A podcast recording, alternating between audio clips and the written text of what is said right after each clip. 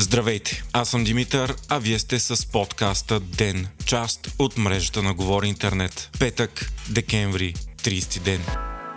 Днес е последният работен ден на 2022, най-драматичната и изпълнена със събития година за 21 век. Годината, в която за пръв път цели поколения научиха какво е да се страхуват от ядрена зима и в която часовника на страшния съд се приближи на секунди преди полунощ. Година на война, лудост, спортни легенди, кризи, възходи и падения. В последните 12 месеца станахме свидетели на най-голямата война в Европа от Втората световна насам. Един Владимир с фамилия Путин се превърна в новия велик диктатор, а друг Володимир с фамилия Зеленски се превърна в вдъхновител на Запада и символ на смелостта на един цял народ. В България гласувахме за трети път от миналата есен насам, намирайки се в безпредседентна политическа криза, облагодетелстваща статуквото, срещу което уж се борихме. Посрещахме десетки хиляди украински бежанци и проявихме човечност, но само за малко. Припомнихме си отново какво е тя, когато търсихме Александър от Перник. Претърпяхме историческа инфлация и енергийна криза, съпроводени с нови низини на световната економика, едва започнала да се възстановява от COVID-19 пандемията.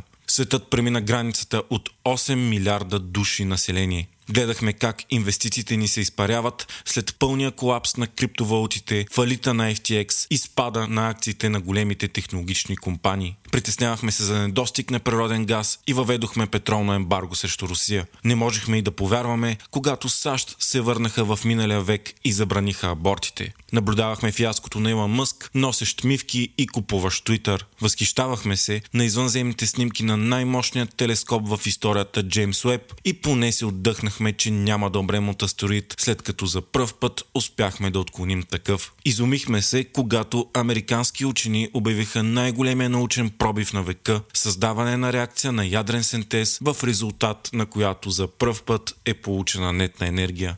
Твърде много пък се смяхме на шамарът, който Уил Смит наби на Крис Рок на Оскарите. Бяхме воайори на селебрити делото на века между Джони Деп и Амбър Хърт, докато Том Круз отново стана най-голямата звезда и слънчевите очила Рейбан с мустак бяха модата на лятото. Станахме свидетели на безумни и нелепи истории, като най-големия скандал за измама в шаха, една история за световни шампиони и анални топчета. За да ни позабавлява като за последно, тази година ни предостави днес и последната си история като изкарана от театър на абсурда. За най-неизвестния известен човек на света Андрю Тейт, който подобно на мен сигурно чувате за пръв път. Тейт е 36 годишен бивш америко-британски кикбоксер, станал интерес знаменито с това, че е богат женомразец, демонстрираш луксозния си начин на живот и прогнили морални ценности. Преди няколко дни той влиза в спор в Твитър с позабравената Грета Тумберг, искайки адреса й, за да й прати точно колко въглеродни емисии горят скъпите му коли. Тя му отговаря, пращайки следния фалшив адрес. Small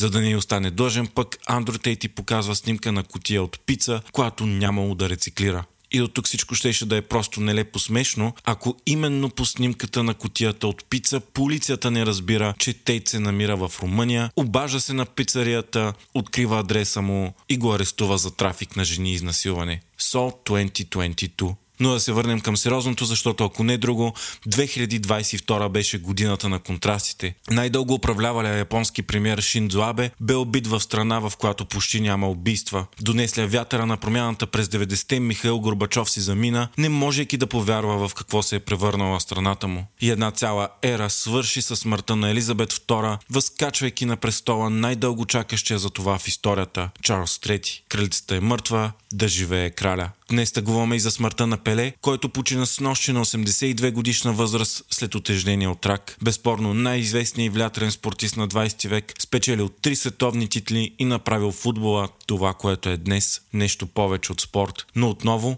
кралят е мъртъв, да живее краля. Само преди няколко дни станахме свидетели на възкачването в пантеона на футболните богове на Леонел Меси, който донесе световна титла на Аржентина в най-драматичния и напрегнат финал в историята на футбола.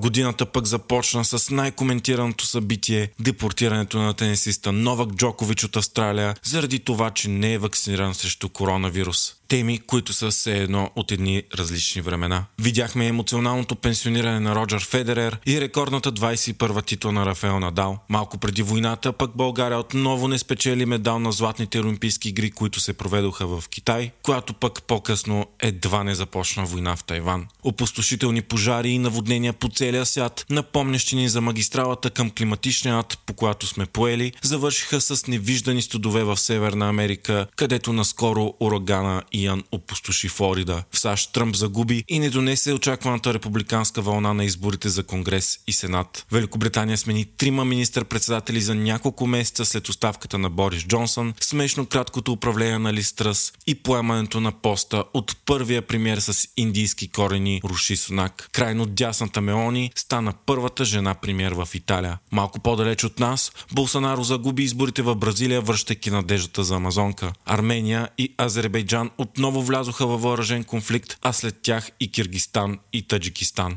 Шри-Ланка претърпя революция. Си Цзипин стана най-могъщия лидер на Китай от десетилетия насам, бетонирайки властта си на Конгреса на Комунистическата партия. Смъртта на едно 22 годишно момиче, убито от нравствената полиция, защото не носило бурката си правилно, подбуди бунтове в Иран, а стотици хиляди хора протестираха и умираха, за да се борят за изконните си човешки права. Трагични инциденти в Индонезия и Южна Корея доведоха до смъртта на стотици хора. Тези и много, много други събития промениха съдбите на милиони по целия свят. Оказаха и влияние на всички нас, направиха ни по-тревожни и замислени за бъдещето ни. Сбъдна ни се китайското проклятие да живеем в интересни времена. Но трудните времена носят със себе си и събуждане. Знак, че е време за промяна. Днес човечеството за пореден път е изправено на кръстопът, изживявайки множество кризи едновременно. И ако нещо ни учи историята, то е, че понякога най-големия прогрес идва след най-големите кризи. Дали така ще се случи и сега, предстои да разберем, но нека 2023 е една по-скучна година.